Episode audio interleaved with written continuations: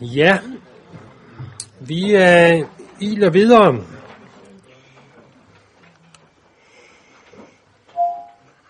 Sådan. Øh, vi er nu kommet til Johannes evangeliet. Og øh, Johannes evangeliet er jo på visse punkter anderledes end, øh, end de tre første. Det øh, er forhåbentlig ikke en nyhed.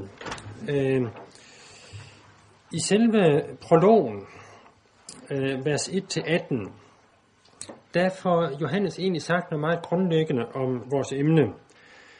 Han øh, forkynder jo Jesus som, øh, som Guds evige ord, og knytter nogle, øh, nogle centrale ord til ham.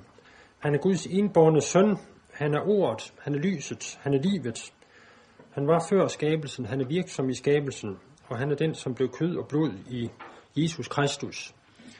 Kontinuiteten med Gamle Testamente betones. Noget, når sandheden er kommet med Moses, eller nej, loven er givet ved Moses, noget, når sandheden med, med Kristus. Men efter ligesom at have præsenteret det, så sætter han fokus på modtagelsen. Efter ligesom at have sagt, nu er han kommet til verden, blevet kød og blod, så siger han midt i det hele noget meget rystende. Han kom til, sit, til sine egne, og hans egne tog ikke imod ham. Øh, nu er lyset, livet, ordet, skabelsesformidleren kommet til verden. Og selvom han kom til sine egne, så tog de ikke imod ham. Men så er der en, en tilføjelse. Det gælder ikke absolut alle, men der var nogen, som tog imod ham, og dem gav han ret til at blive Guds børn. Dem, som tror på hans navn. De blev ikke født af mennesker, men de blev født af Gud. Her bliver sagt for det første, at der er en universel adresse med Jesu virke. Og for det andet bliver det sagt, at der er en dobbelt virkning af Guds søns komme og virke i verden, i verden, afvisning og modtagelse. Og så skildrer Johannes et paradoks. På den ene side taler han i aktive verber om at tage imod Kristus og tro på ham. Og samtidig siger han, at troen og modtagelsen, det er en guddommelig fødsel. De blev ikke født af mennesker, men de blev født af Gud. Det skildrer som et paradoks, at modtagelsen på den ene side virker af Gud, øh, og samtidig er menneskets aktive tilslutning, og så det, at afvisningsmulighed eksisterer. Så har vi ligesom hos de andre skildringer af Johannes Døberen, øh, det som Johannes evangeliet får med, det er Johannes' vidnesbyrd om Jesus som Guds lam, der bærer verdens synd. Jesus er ikke først og fremmest politiker, men han er offerlammet, som med sin stedfortrædende død skal fjerne menneskehedens synd.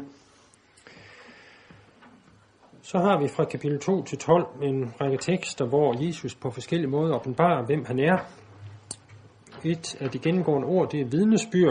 Vi har Johannes' vidnesbyr. Vi har Jesu gerningers vidnesbyr med syv tegn på, hvem øh, Jesus er.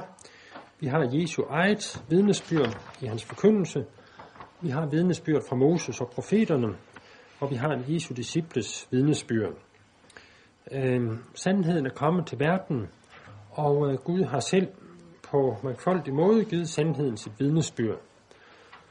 Men så igen, så sættes der fokus på modtagelsen. Gud elsker verden, og Gud sendte ikke sin søn til verden for at dømme verden, men for at frelse verden. Men for den, som afviser sønnen, for den, som elsker mørket mere end lyset, det menneske er under dommen. Den, som ikke tror, er allerede dømt. Og i kapitel 3, vers 36, den, som tror på sønnen, har evigt liv. Den, som er ulydig mod sønnen, skal ikke se livet, men Guds vrede blive over ham. Der tales ikke om en dennesidig eller en midlertidig, en tidsbegrænset fortabelse, men der tales om det forfærdelige ikke at se livet, og at Guds fred skal blive, nej, skal blive over ham. I kapitel 5 uddybes det. Igen ses Jesus ikke kommet for at dømme verden, men for at frelse verden. Men der skal komme en time, da sønnen skal være dommer og levende og døde. Faren har givet sønnen magt til at holde dom, fordi han er menneskesøn. Der skal være en opstandelse af alle de døde, og der skal være en dobbelt udgang af dommen. De, der har øvet det gode, skal opstå til liv, men de, der har gjort det onde, skal opstå til dommen. Jeg kan intet gøre af mig selv, siger Jesus, men som jeg hører, dømmer jeg, og min dom er retfærdig. Dommen, det er fremtid, men Jesu dom giver også udslag i nutiden, i og med, at øh, hans forkyndelse deler menneskeheden allerede her og nu. 9.39 til dom er kommet til verden, for at de, der ikke ser, skal komme til at se, og de, der ser, skal blive blinde. Igen og igen understreges evighedsperspektivet ved Jesu budskab. Jesus er den gode hyrde, han er vejen, sandheden og livet. Og igen og igen så øh, fastholdes alvoren ved at afvise Jesus. Uden Jesus er man uden hyrde. Ingen kommer til faderen uden gennem Jesus. Jesus afslutter det afsnit med at tale om sin død, ved at han lægges i jorden og dør, så skal han være som vedekornet, som bærer megen frugt. Når jeg bliver ophøjet fra jorden, så vil jeg drage alle til mig, siger han i 12, 32 og så taler han om, at denne verdens fyrste skal kastes ud og betoner sin sejr. Med disse ord sigtede han øh, på sin død, forklarer Johannes.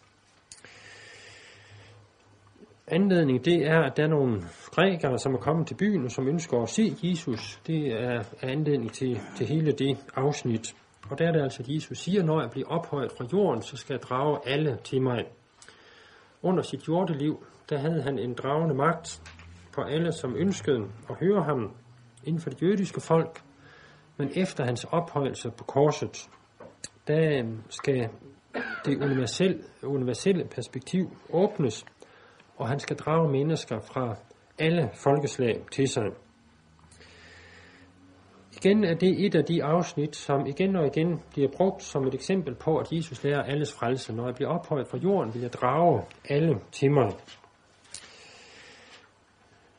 Der skal vi så øh, tænke på den sammenhæng, det er talt i. Anledning, det er netop, Jesus vil, vil sige noget om den tidsalder, hvor ikke bare nogle enkelte grækere, som kommer til Jerusalem, skal blive draget til ham, men øh, hvor hedninger generelt skal blive draget til evangeliet sådan som vi hører om det i apostlenes gerninger. At det ikke er den alles endelige frelse, der tales om, det siges umiddelbart efter i vers 37, hvor Johannes citerer Esajas' ord om forhærdelse, og øh, hvor Jesus afslutter med at sige vers 47, den som forkaster mig og ikke tager imod mit ord, har mødt sin dommer. Det ord, jeg har talt, skal dømme ham på den yderste dag. Så i hvert fald havde de første tilhørere ingen mulighed for at høre Jesu ord på den måde, som det indimellem udlægges i dag. Så har vi det øh, lange afsnit i Johannes Evangeliet 13-17 om, øh, om Jesu undervisning, Jesu afskedstale til sine disciple, og så har vi en udførlig beretning om Jesu lidelse, død og opstandelse. Også her er det igen og igen nævnt øh, evighedsperspektivet, Bliv i mig, ellers kastes man, kastes man ud som en gren og visner. Johannes' missionsbefaling, den øh, lyder sådan, at efter at han har mødt øh, de 12, øh, eller de 11 disciple efter opstandelsen, så øh, siger han, at øh, som faren har sendt mig, sådan sender jeg også jer. Og øh, siger, at deres budskab skal formidle søndernes forladelse, altså det centrale ved frelsen. Forlader I nogen deres synder, er de forladt. Og tilføjelsen, nægter I at forlade nogen deres synder, er de ikke forladt. Der er en dobbelt virkning af Jesu forkyndelse, og der er en dobbelt virkning af apostlenes forkyndelse. Men øh, selvom Jesu forkyndelse har en, en dobbelt virkning, så er det den ene, øh, den første, som er den primære. Dette er skrevet for, at I skal tro, at Jesus er Kristus, og for at I, når I tror, skal have liv i hans navn. Når mennesker afviser øh, evangeliet, så er det nok en virkning af evangeliet, men øh, det er ikke den øh, virkning, som er Guds oprindelige tilsigtede. Det er skrevet, og det er talt til os, for at vi skal tro, at Jesus er Kristus, og for at vi ved den tro skal have liv. Og når han siger liv her, så er det liv med stort, evigt liv i hans navn. Som I kan høre, så siger Johannes det med lidt andre ord end de andre evangelister. Men, øh, men samme sag siges jo med ikke øh, mindre klarhed end i de andre evangelier. Øh, sådan som det sammenfattes i Johannes 3, 16. Når jeg har brugt så meget tid på at, øh, at give sådan et view over de fire evangelier, så er det for at, øh, at slå en tyk streg under, at, at det med Jesu lære om frelsen og frelsens vej, øh, det er ikke sådan et par bisætninger i forbifarten, men øh, det er uløseligt knyttet til Jesu identitet og gerning. Det er noget, der kommer til udtryk i de fire evangelier samlede vidnesbyrd, og det er noget, som gennemsyrer de enkelte afsnit i evangelierne. Det øh, findes i alle genrer inden for evangelierne. Lignelser, stridssamtaler, helbredelsesberetning, personlige samtaler, øh, øh, diskussioner med modparten osv. Vi kan, ikke, vi, kan, vi kan ikke finde én genre i øh, evangelierne, som ikke er gennemsyret af den tanke, jeg her har skitseret. Det er for mig at se ikke muligt at finde et lag i evangelierne. En del af kludetæppet, som ikke har, øh, har øh, det element med her. Skal vi være tro mod Jesu forkyndelse, så må vi altså forkynde det, som står her. Forkynde det med samme tyngde, som Jesus her siger det, og i samme helhedssammenhæng, som øh, evangelierne fremstiller det i.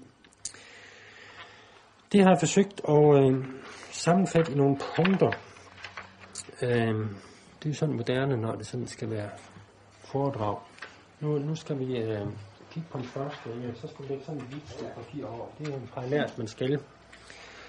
Øh, så er det noget, noget meget pinligt. Det er bare, at øh, jeg ville have havnet på 10 eller 12 punkter. Fordi det er sådan to bibelske tal. Øh, men uanset hvordan jeg vender drejer det, så havner jeg på 11. Øhm, så det, det må jeg altså acceptere. Men, øh, men jeg, jeg har ligesom fundet øh, 11 ting at sige, det, øh, det er simpelthen en rød tråd, uanset hvilket evangeliet man taler om, og øh, uanset hvilket enkelt afsnit man taler om. Det første, jeg vil nævne, det er, at øh, at øh, forkyndelsen af frelse og fortabelse, det forkyndes som opfyldelsen af den profetiske håbsforkyndelse i det gamle testamente. Det kommer jeg frem i Matteus evangeliet de, de skræk mange gange, hvor, hvor det står, det der er sagt for, at det skulle gå i opfyldelse, som er talt ved profeten, der siger. Men det gennemsyrer også de andre evangelieskrifter, også dem, som, øh, som har hedninger som primær adressat. Og, øh, og det er jo meget interessant, det kom ikke bare til udtryk i citater og allusioner. Det kom også til udtryk i, øh, i ordvalg, i, i, i billedsprog og i en øh, øh, hele den måde, hvor det hele det, øh, det forbindes med Gamle Testamente på. Øh, et godt eksempel, det, det er jo de tre lovsange, jeg nævnte fra øh, indledningen af Lukas evangeliet, hvor hver eneste ord er stjålet fra Gamle Testamente. Øh, selvom om, øh, om hvad skal man sige, det er nye salmer, og det er et, øh, for så vidt et nyt budskab, nu er frelsestiden kommet, så, så er det iklædt Gamle Testamente. Øh, jeg synes, det er, er væsentligt at slå en, øh, en tyk streg under. Øh, det, er, det er moderne i dag at sige, at øh, Gudsbilledet i Gamle Testamente og frelsesforståelsen, den er anderledes end i, øh, i Nye Testamente. Det er ikke det, som øh, evangelierne selv øh, giver udtryk for. Så er vi nået til nummer to. Så gør man lige sådan der. Øh, frelse, det er et ord med en omfattende betydning. I den øh, fromhedstradition, hvor jeg er vokset op, og som jeg kan sige utrolig meget pænt om, der bruger vi øh, frelse i en, øh, en meget snæver betydning. Frelse, det er søndernes forladelse. Det er øh, sejren over døden, og det evige liv. Øh, så kan man altså næsten ikke strække sig længere. Og så kan man øh, blive lidt forvirret, når at øh, Ny Testamentet taler om, om frelse i forbindelse med helbredelse. Og synes, hvad er det for noget råd? Men, øh, men det skyldes altså, at, øh, at det bibelske ord, det er bredere end, øh, end som så. Og, øh, og det er vigtigt. Øh, frelse i, i den egentlige omfattende forstand, øh, den, er, den er ikke bare åndelig, men den er også fysisk. Den er ikke bare øh, frelse fra åndelige fjender, men det er også frelse fra fysiske fjender. Frelse det involverer ikke bare samvittighed og hjerte, men det skal involvere vores krop, og, og det skal involvere hele verden, hele jorden skal blive nyskabt. Og frelsen har et nutidigt perspektiv og har et, et, et øh, fremtidigt perspektiv. Vi skal forsøge at, at tale lige så alsidigt om frelse, som Bibelen taler om frelse. Går vi til øh, punkt 3. Øhm, frelsen, det er knyttet til en og, og kun en. Det, øh, det siges på, øh, på så ufattelig mange måder i evangelierne, at jeg ikke lige vidste, hvad, hvad for et citat jeg skulle bruge for at, at fremhæve det. Så tænkte jeg, så tager vi et fra Apostlenes Gerninger, øh, hvor Peter han siger, at der er ikke frelse i nogen anden, for der er ikke under himlen givet mennesker noget andet navn, hvorved vi skal frelses. Øh, Jesus er øh, frelseren. Han er den, som kan redde fra den evige død og fra alle menneskets fjender øh, på alle niveauer. Men han er også den eneste, der kan gøre det. Vi mennesker, vi kan godt øh, blive reddet på det medmenneskelige plan øh, af alt muligt andet, og øh, Gud lader os uden for forkyndelsen af evangeliet, lader han mennesker erfare sin godhed og sin omsorg. Gud lader sin sol stå op og både under og gode. Men når vi taler om frelsen i dens fylde, i dens omvendelse, øh, i dens omfattende betydning, så øh, er der ingen frelser uden for Kristus. Kommer vi til punkt 4. Øh, frelsen har et universelt perspektiv. Øh, Jesus han kom øh, til sit øh, eget folk, han kom til sine egne. Øh, det er ligesom den, det ene perspektiv, hvor det tænkes på paksfolket. Øh, og samtidig så har hans virke en adresse for hele verden. Den, den øh, dobbelthed, den, øh, den findes i, øh, i alle fire evangelier og udtrykt med mange forskellige ord. Både det, at, øh, at Jesu jordiske virke er knyttet til paksfolket Israel, og samtidig at der er et fremtidigt universelt perspektiv. Igen, alt er omdiskuteret øh, nu om stunder, og ofte så fremstiller man det jo som om, at at dengang med apostlen fandt ud af, at det ikke var så god en respons for jøderne, så, så øh, fandt man ud af det med hedninger og sådan noget. Øh, men selve det universelle perspektiv, det er jo igen indvævet i den grad i Jesu forkyndelse fra starten, at, øh, at vi altså må fastholde, både Jesu jordiske virke var knyttet til hans folk, men, øh, men samtidig i den nye paks tidsalder, der har frelsen en universel adresse. Det understreges de mange steder, hvor det siges, at Jesu død, det er, det er for alle. Øh, han er kommet for at give sit liv som løsesum for mange. Ikke bare mange jøder, men, men mange mennesker.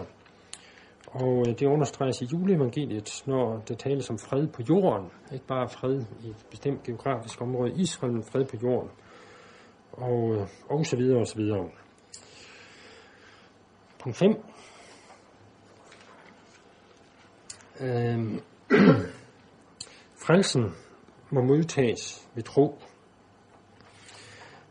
Jesu virke, det har altså en universel adresse. Hele menneskeheden, alle slægter i fortid, nutid og fremtid, øhm, øh, er målgruppe for Jesu virke. Øh, men det er kun den, som gennem omvendelse og tro tager imod hans frelse, som får del i det. Øh, Jesus han øh, stod ikke og ventede på, at folk øh, skulle komme og tage imod det, men han var opsøgende. Han var den gode hyrde, som var udfarende og gik ud for at søge efter det vildfarende, og som bliver ved med at være opsøgende og udfarende. Han søger, han nøder, han drager, han kalder, han indbyder, han beder, han græder. Øh, hele Jesu virke afslører det engagement i at nå ud til alle. Han, øh, han opgiver ikke. Igen og igen indbyder han dem, som, som afviser ham. Og igen og igen fortsatte apostlene med at indbyde dem, som havde afvist Jesus. Vi skal lægge mærke til, at da, da Peter forkynder budskabet, der er ikke frelse i nogen anden, det var netop til den forsamling, som havde afvist og havde dømt og havde korsfæstet Jesus. Men evangeliet bliver ved og bliver ved og bliver ved med at øh, gå ud, også til det folk, som, øh, som afviser det. Selvom Jesus havde profeteret om jødefolkets forhærdelse, så, så var det jødiske folk den primære målgruppe for apostlenes virke. For jøden først, og så for grækeren. Øhm, der er aldrig et element af tvang knyttet til Jesu virke. Vi ser det hos den rige unge mand, ham som kom til Jesus, og øh, som Jesus på en speciel måde fatter kærlighed til, men som alligevel går bort. I øh, fortsættelsen, der understreger af Jesus Guds almagt. Intet er umuligt for Gud. Disciplene ryster og spørger, hvem kan så blive frelst, og Jesus svarer, intet er umuligt for Gud. Men selvom han er den almægtige, så bruger han altså ikke sin almagt til at, øh, at tvinge troen frem i nogen. Øh, frelses tilegnelsen, det er ikke en skæbne, der overgår mennesker, i og med at de er skabt af Gud og elsket af Gud. Det er heller ikke noget, som mennesker ved egen indsats kan gøre sig fortjent til, men det er noget, vi modtager ved tro. Så Jesu frelsende komme har en dobbelt virkning. Øhm, det er det, som øh, jeg forsøgte at vise, at, at det er simpelthen en rød tråd gennem alle de fire evangelier. Han er sat til fald og til oprejsning. Hans komme skal dele menneskeheden i to dele. Der er nogen, der tror og modtager hans rige, og der er nogen, der afviser det og forhærder sig imod ham. Der er ingen, der er neutrale i forhold til Jesus. Den, som ikke er for mig, er imod mig. Den, som ikke samler med mig, spreder. Øhm, denne deling af menneskeheden, den skete under Jesu jordiske virke, hvor det var ikke muligt at forblive neutral i forhold til ham øh, selv om Jesu virke under sit jordeliv, det var at frelse, ikke at dømme, så resulterer hans virke både i frelse og dom. Men den deling, som hans jordiske virke resulterede i, den er ikke umiddelbart synlig for os mennesker. Den skal først blive synlig på dommens dag. Der skal delingen blive uigenkaldelig og evig. Men Jesu komme har altså en dobbelt virkning. Når at øh, Johannes siger, at den øh, messias skal døbe med helion og ilt, så har man diskuteret meget, hvad menes der med helion og, og, og ild. Øh, øh, nogen mener, at, at ild det er øh, tegnet på, at Jesus skal være dommer, fordi sådan bruges øh, øh billedet ild jo ofte i Nyt Testamentet, ild som et, et billede på dom. Men ild kan også bruges i en anden betydning, nemlig som det, der renser. Der er visse ting i tilværelsen, som ikke kan renses med vand, for eksempel metaller, øh, og det kendte man på Jesu tid. Når smeden skulle rense metallerne, så skulle det renses med ild. Så kunne man øh, skille mellem slakker og de edle metaller. sådan som det så smukt synges om i Den Store Mester kommer, hvis I kender den. Men øh, selve det billede, øh, Jesus der kommer med ild, ild er kommet for at kaste over jorden, det er et, et billede på den gennemgribende gerning, som er knyttet til Jesus gennem hans første og anden komme, at han skal dele menneskeheden i to. Nummer syv. Øhm, nu kommer der noget, som, øhm, som er rimelig indviklet, tror jeg nok. Øhm, derfor har jeg brugt det fine ord paradokset. Paradokset mellem Guds virke og menneskets ansvar. Fordi modtagelsen af evangeliet, det beskrives igen og igen som en frugt og en følge af Jesu virke og hans gerning. Ord, det bærer simpelthen frugt, det gør sin gerning. Det er Jesus, der sætter sit ord på arbejde, og så gør det noget i modtageren. Både det, at det hører, at det kommer til tro, og at det lever et liv i overensstemmelse med, med øh, troen. Det er Guds gerning, Guds suveræne gerning. Uh, det er en ny fødsel, det er en gave fra faderen til sønnen. Det siges egentlig med mange forskellige ord, men samtidig er det en gerning, som, uh, hvor der bruges aktive verber, den, som tror, den, som modtager, den, som kommer til Jesus, den, som gør det gode, den, som bærer god frugt, den, som følger Jesus, den, som er lydig, eller ikke er lydig. Øh, det her, det er, det er aldrig sådan logisk udredt, sådan at, øh, at vi kan få, få linjerne til at nå sammen. Øh, det er skildret som, som et både og. Øh, troen det er Guds gerning alene, og det er en modsætning til menneskets egen gerning. Og samtidig så er det en, en, øh, en gerning, hvor vi er aktive, hvor vi giver en, en tilslutning til evangeliet. På samme måde, den, der afviser evangeliet, har villet og aktivt modstået Jesu ord. De mennesker har forhærdet sig, det er spottet heligånden, det er ulydige og er blind. Øh, det har gjort en aktiv gerning. Samtidig beskrives de mennesker som genstand for Guds dom og Guds forherrelse. De kan altså både beskrives med, med aktiv afvisning og med, at øh, de mennesker, som har foretaget den aktive afvisning, de bliver hengivet til dom, til forherrelse. Alt det her, det fører til et paradoks. Et paradoks mellem Guds alene virken og så menneskets personlige ansvar. Og, øh, og begge dele må fastholdes, hvis man skal være tro mod det bibelske vidnesbyrd. Hvis, øh, hvis ikke man gør det, så, øh, så havner man i forskellige afveje en dobbelt forudbestemmelseslære, hvor Gud fra evighed af har forudbestemt nogen til fortabelse.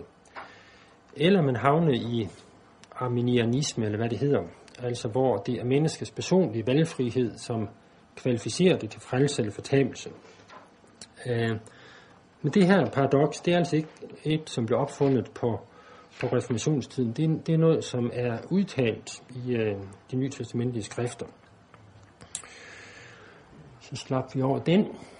Så kom vi til øh, nummer 8. Jeg budgeterer med, at der bliver tid til at stå til regnskab. Også hvis øh, det går lidt for hurtigt en gang imellem. Øh, frelseren er den kommende dommer. Frelseren og dommeren, det er den samme person, og dommen har en, en dobbelt udgang. Det er den Jesus, som kom som tjener. Det er den menneskesøn, som led og døde og opstod, som skal være den kommende verdens dommer. Og øh, det er vigtigt at fastholde den identitet mellem den person, som kom en gang, og den person, som skal komme. Det er ham, som skal være dommer. Øh, dommens udgang, når vi taler om den fremtidige dom, den skildres med forskellige ord. Evigt liv, frelsen, Abrahams skød, forløsningen, livet, skatten i himlen, og jeg kunne nævne mange andre ord og billeder. Evig dom skildres med ord som helvede, fortabelse, Guds vrede, mørket udenfor, gråd og tænd og den evige ild og andre ord. Fortabelsen det skildres både som Guds nærvær og Guds fravær. At være fortabt, det er at være overladt til sig selv. Det er, når Gud har forladt os. Men fortabelsen, det er også Guds nærvær i betydning Guds vredes nærvær. Guds vrede skal blive over ham. Frelse og dom, det skiller os altid parallelt. Hvis frelsen har en evighedsdimension, så har dommen det også. Det er ikke muligt at forstå det bibelske vidnesbyrd sådan, at vi alle sammen skal dømmes, og alle frelses, eller dommen er tidsbegrænset, mens frelsen er evig. Det er den, øh, det er den moderne måde at, at, at, øh, omtolke Jesu ord om dommen på, at øh, man siger, at vi skal alle sammen gennem dommen, vi skal alle sammen gennem dommens ild, og så skal vi i øh, et sekund sådan som Theodor Jørgensen sagde det for nylig i Kristi Dagblad, så skal vi i et sekund konfronteres med al vores synd og vores elendighed og erfare Guds dom. Og så skal, øh, så skal øh, Guds dom rense os, og så skal vi gå ind i evigheden. Hvor dommen gøres til en, øh, hvad skal man sige, et, øh, et pædagogisk virkemiddel i, i Guds frelsesplan, i stedet for at, at dommen får en dobbelt udgang. Så kommer vi til uh, nummer 9. Uh, øh, domskriteriet på dommens dag, det er menneskets forhold til Guds ord, nådemidlerne her i tiden. Det siges om Jesu egne ord, og det siges om apostlenes ord. Vi skal i sjælesorg og forkyndelse og samtaler, vi skal forsøge at klarlægge, den uløselige sammenhæng med, hvordan mennesker forholder sig til Guds ord og Guds vilje her i tiden, og så øh, deres lod i evigheden. Det betyder, at når et menneske bekender sin synd, så kan vi med evangeliets myndighed tilsige dem søndernes forladelse og delagtighed i Guds evige rige. Det, at et menneske kommer til Gud i dag, det er ikke bare en proces, der sker på jorden, men det er en proces, som øh, sker i himlen og som har evighedsperspektiver. Men når et menneske forhærder sig, og Bibelen siger netop begge dele, så skal vi advare og sige, at din ulydighed får konsekvenser, ikke bare her i tiden, men også i evigheden. Den sammenhæng er det altså vores opgave som forkyndere at øh, give mund og male. Punkt 10. Nu tror jeg, det er en gentagelse. Jesus er den eneste frelser og den eneste dommer. Men jeg tog den en gang til for at sige, at når Bibelen siger, at han er den eneste, også den eneste dommer, så betyder det, at det ikke er os, der skal være vores egen, hinandens eller verdens dommer. Det betyder ikke, at samfundet ikke skal have domstole. Det betyder heller ikke, at vi ikke skal forkynde Guds lov og Guds vilje øh, som sand og forpligtende ind i vores tid. Men øh, der menes det, som Jesus siger i bjergprædiken, døm ikke, for at de ikke selv skal dømmes. Vi skal altid selv være de første tilhører til vores forkyndelse. Og øh, vi skal aldrig fælde den endelige dom over menneskets evige skæbne. Ansvaret og byrden og smerten ved at være den kommende dommer og skulle sige de forfærdelige ord går bort fra mig. Det ansvar, den byrde, den smerte, den har Gud fritaget os for. Den har Gud lagt på menneskesønnen. Vi skal altså forkynde, punkt 9, sammenhængen mellem nutiden og fremtiden, uden at påtage os den opgave, som alene tilkommer synden. Og så det 11. og sidste, Øh, det er på øh, samme tid både et, et, øh, et meget glædeligt og håbsfyldt emne, vi har været sammen om, og samtidig et, et tungt og et smertefuldt og byrdefuldt emne. Vi skal aldrig blot beskæftige os med det med en øh, teologisk distance, og vi skal aldrig bare gøre det til en øh, teoretisk drøftelse af, hvad der er sandt og hvad der står i Bibelen. Øh, vi skal forene det med et liv, som er engageret i bøn, i diakoni, i offer og mission. Vi skal nemlig følge ham, som er vores hovedvidne, når vi taler om den dobbelte udgang, Kristus selv. Ham, som selv med sin stedfortrædende gerning oplevede fortabelsens mørke. Det er ham, der har talt om, at forkaster vi ham og forhærder os mod ham, så er vi fortabte på dommens dag. Den sandhed, det var den, som tvang Jesus til jorden. Det er den sandhed, der tvang ham til korset. Det var det, som, øh, som, øh, som var hele hemmeligheden og hele drivkraften bag hans gerning. Det var derfor, han var kommet til verden. Det budskab, som er betroet os, det kan vi kun tilegne os på, på efterfølgelsens vej. Det kan aldrig bare blive et teoretisk spørgsmål for os. Vi må give din adresse til os selv, og vi må sætte liv og kræfter og ære og alt, hvad vi har, ind på også og få det sagt videre, øh, indtil Kristus kommer. Ja, så mange var ordene.